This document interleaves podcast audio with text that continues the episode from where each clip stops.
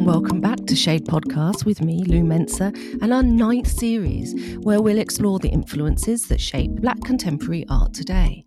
Inspired by the tradition of the harmony between the lyrical and the visual, these artist conversations reveal the people and the sounds that inspire their practice. There's a playlist to accompany the series, which was created for you by my guests. So enjoy this convening of spirits to mark the end of the year.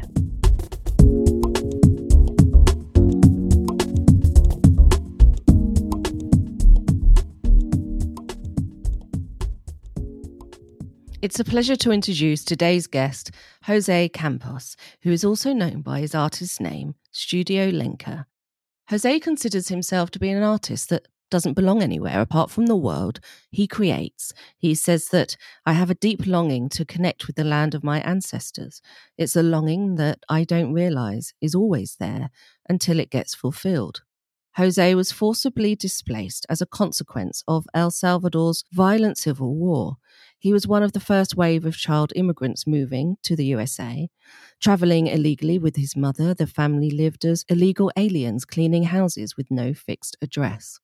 His paintings depict regal figures that seek to decentralize the collective idea of Salvadorian identity. Proud, courageous, and visible, all the things that a young studio Lenca couldn't be. The work playfully references a combination of biographical anecdotes, personal reflections, and folkloric iconography. Visual cues are recalibrated to reclaim autonomy over a fragmented history. Studio Lenca is based at Tracey Emin's TKE Studios in Margate on the Kent coast of England. This year, Jose has held solo exhibitions at the Parrish Art Museum in New York, the Soho Revue in London, and at Halsey McKay in New York. His group shows include Hospital Rooms at Hauser and Wirth in London and the Turner Contemporary in Margate, and he is represented by Carl Freedman Gallery. It was the playful, brave, and forthright gazes within Jose's imagined characters that drew me first to his work. The work is deeply rooted in a connection with Jose's ancestry, and we start the conversation by hearing about how these ancestral stories inform his work and his artist's name, Studio Lenca. Thank you so much for having me, Lou. I'm a big fan of this podcast. I feel really connected with the guests that you have and some of the things that they discuss. Thank you so much. And jumping right in, I'd like to start by talking about your artist name, Studio Lenca. So I work under the name Studio Lenca, and I break those two words down. So, studio, it's a reference to how I arrived at being an artist. My earliest memory was making sculptures in the garage with whatever I could find.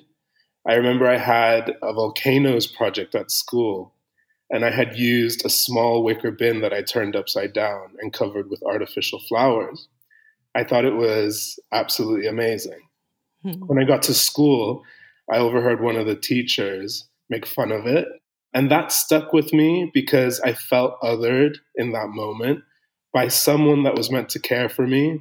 I also realized in that moment that my family didn't get that we needed to go and buy the kit for making volcanoes like the other students.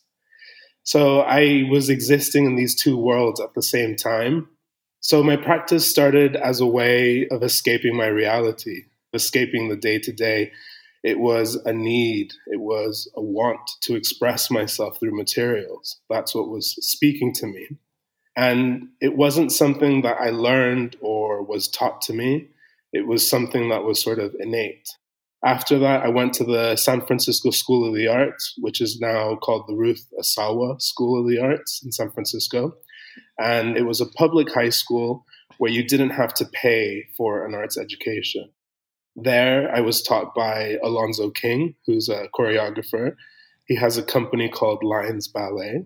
And he really was choosing dancers from diverse backgrounds and diverse body shapes as well. He was teaching us the ballet technique, but he was also teaching us how to make decisions that went against the conventions of ballet, which is extremely Eurocentric. So I had this teacher that all of a sudden was making space for my difference, being queer, being Latino, being undocumented. So that was really powerful. That was another sort of studio that I was working in. Then I experimented with video and photography. I had an interest in fashion. So the word studio felt appropriate to hold my practice. It was a, a way of elevating what I was doing for myself. And then Lenca refers to the indigenous people of Eastern El Salvador and Honduras, where my mother has roots. They have been wiped out through colonization. So when I sign my work over and over with the name Lenca. it's a sort of engraving of their name to remember them. Positioning myself as studio Lenca means I can play with different materials and processes, but I also have a duty to investigate different forms of knowledge, make visible people and ideas that are usually hidden, and try to include the voices of other communities. So that's where the name Studio Lenca comes. In terms of my daily practice, I think one of the things I think of immediately is taking up space as an act of resilience. By occupying space as an artist, I bring with me all the triumphs of my ancestors, which make it possible for me to be here in this studio at TKE, traveling and showing my work. So I think that that's something that I think of first. Storytelling is incredibly important to me. I often call my mother on the phone and we have conversations about El Salvador, about how we do things, recipes, food, memories. And I think that that practice is, is incredibly important. It's a connection to my lineage. I also think of the materials that I have in my studio. I recently made a work called Cobija, and that was a painting on a blanket. And it's one of these sort of fuzzy velvet blankets that you find commonplace in the communities that I grew up in. But actually, w- when I've had the painting here, people have come and visited and looked and, and said, oh, we grew up with that blanket as well. So all of a sudden, these materials start to create links uh, between communities from all over the world in a way.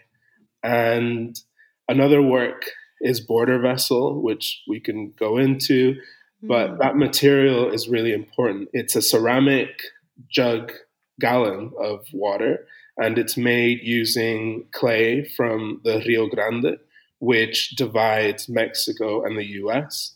And I also use jade from El Salvador for the lid of the work. And that was a very important Mesoamerican material. The Maya used to bury their leaders with a piece of jade in their mouth in order to help them move through the afterlife.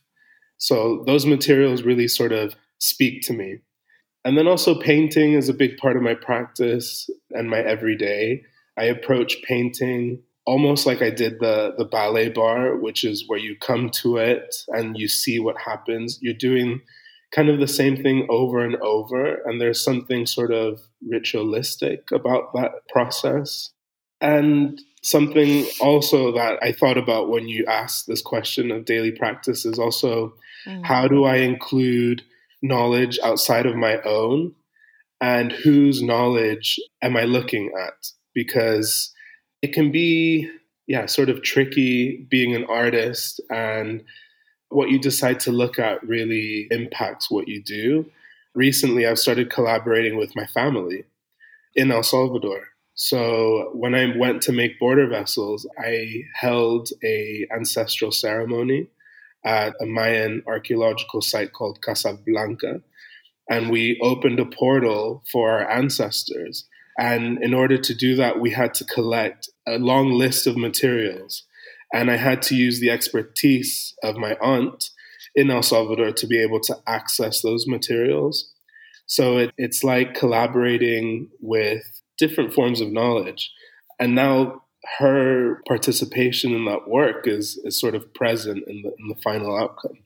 I also mm. think of doing things how we do them. I don't know mm. how else to say that my environment, so how I manipulate the studio space, the materials in it, it's easy for me because, in a way, I'm comparing it to the times I had to clean houses, move all my belongings in bin bags because of domestic abuse, mm. look after my siblings, hide for being undocumented. That's taught me about work being real and direct. Growing up, there was the official way of doing things and the way that actually worked. This is how I approach art making. When a gallery asks to work with me, I think, okay, how am I going to get Salvadoran people to come and see my work in this country? And it usually starts with food. um, also, I've been working site specifically a lot this year. I worked in Mexico City with migrants who are currently crossing the US border. I worked at the Rio Grande to collect materials there for border vessels. I've returned to El Salvador multiple times, mm-hmm. and I'm going to Guatemala to work with indigenous communities as well to learn about candlelight. So, all of these things are sort of this ball that make up my daily practice. You create a commune of people, of spirits, of hearts, of minds. Do you feel those presences in the studio or when you're at home thinking about the work that you're going to be creating?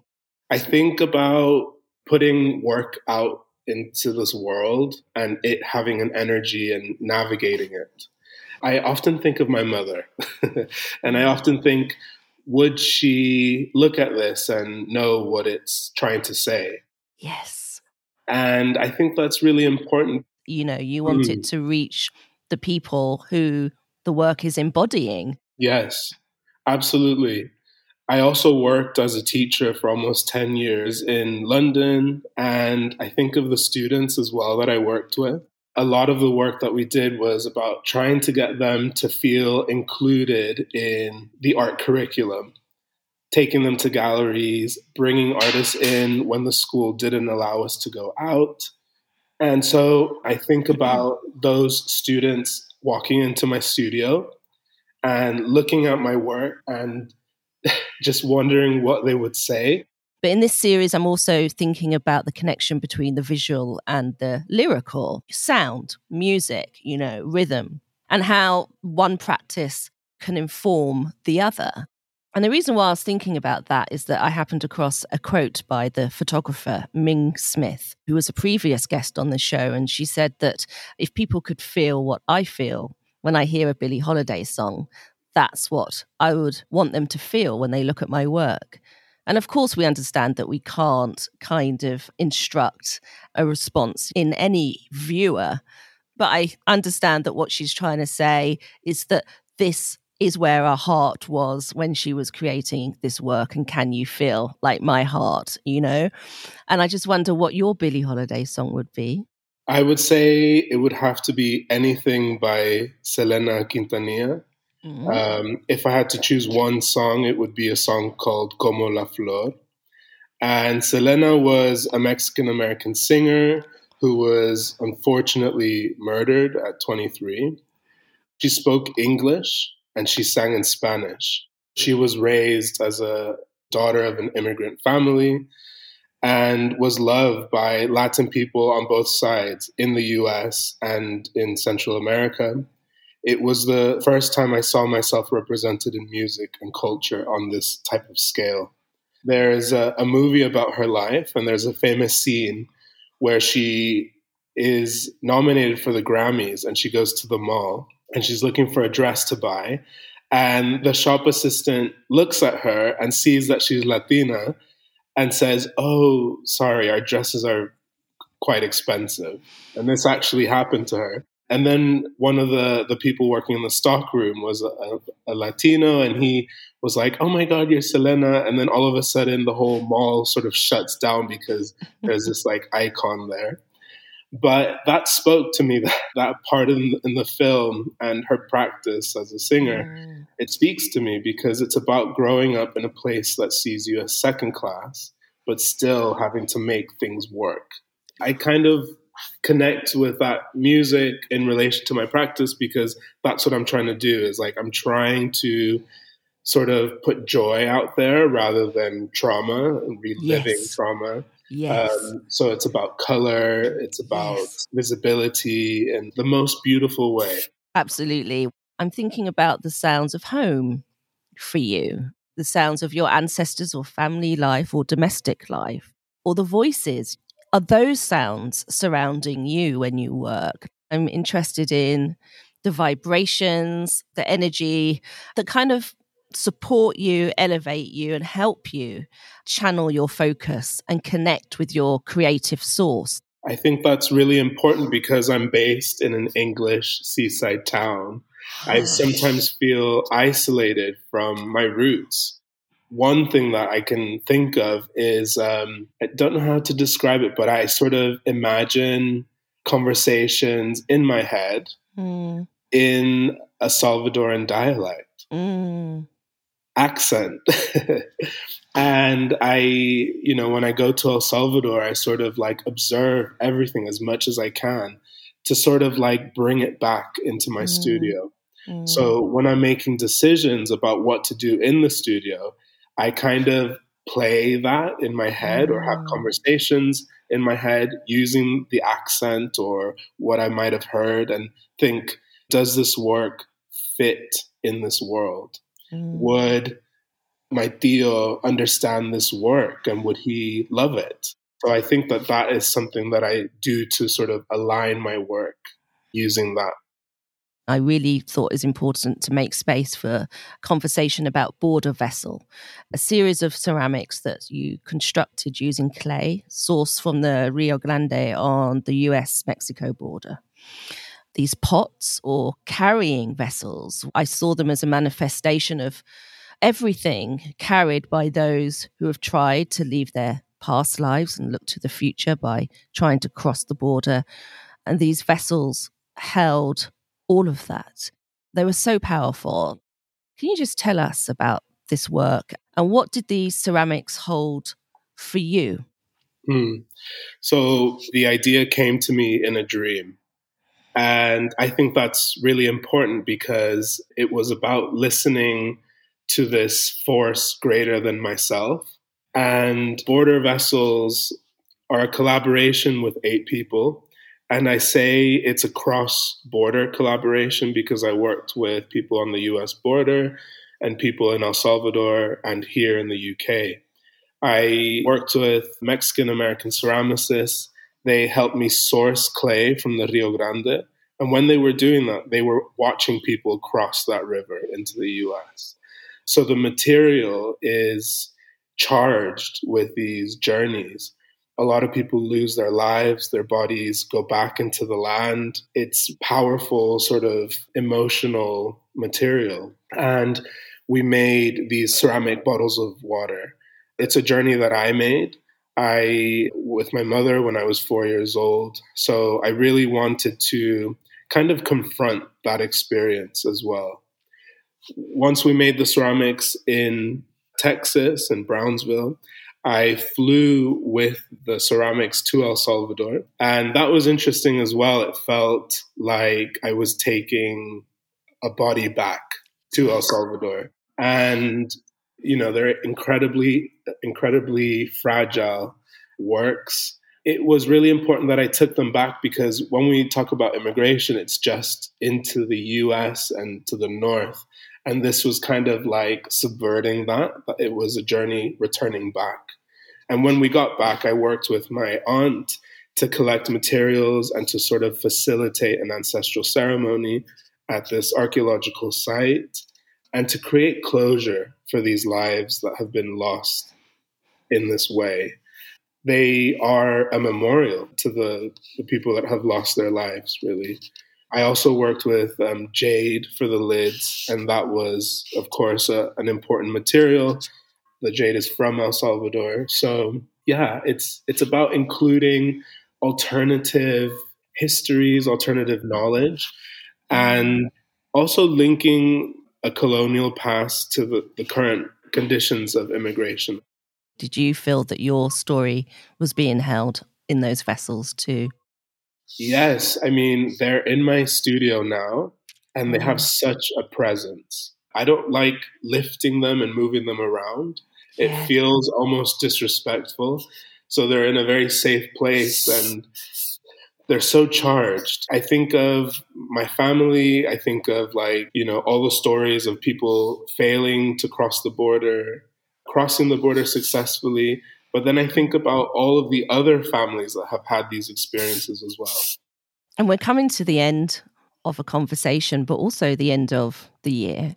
And it's a time where I think it can be helpful to think about being still. You know, we've talked a lot about energy today, and I'm thinking about the reverse of that, which is stillness.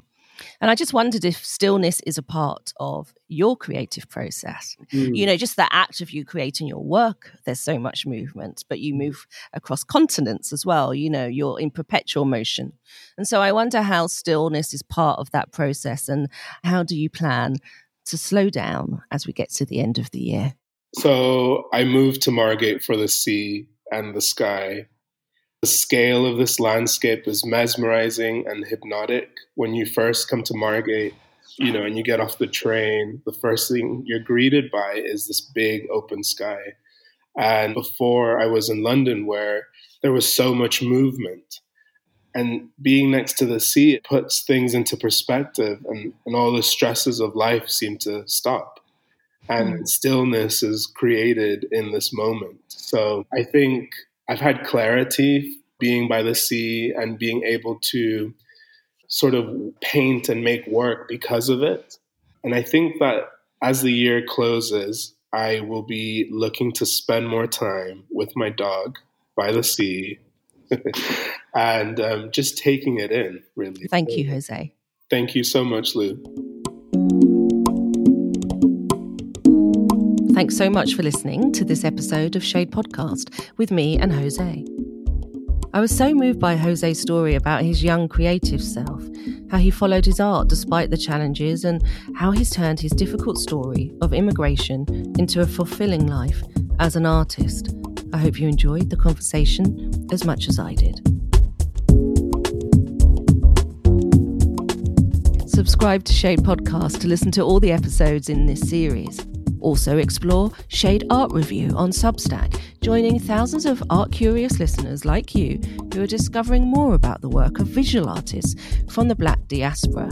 There you'll find art listings, comment, artist spotlights, and guest posts, and free subscriptions are available. But for the full Shade Art Review experience, sign up today to receive 20% off your annual membership, an offer which is available for the duration of this series. This series of Shade podcasts was produced and hosted by me, Lou Mensah, and mixed by Tess Davidson. See you next time.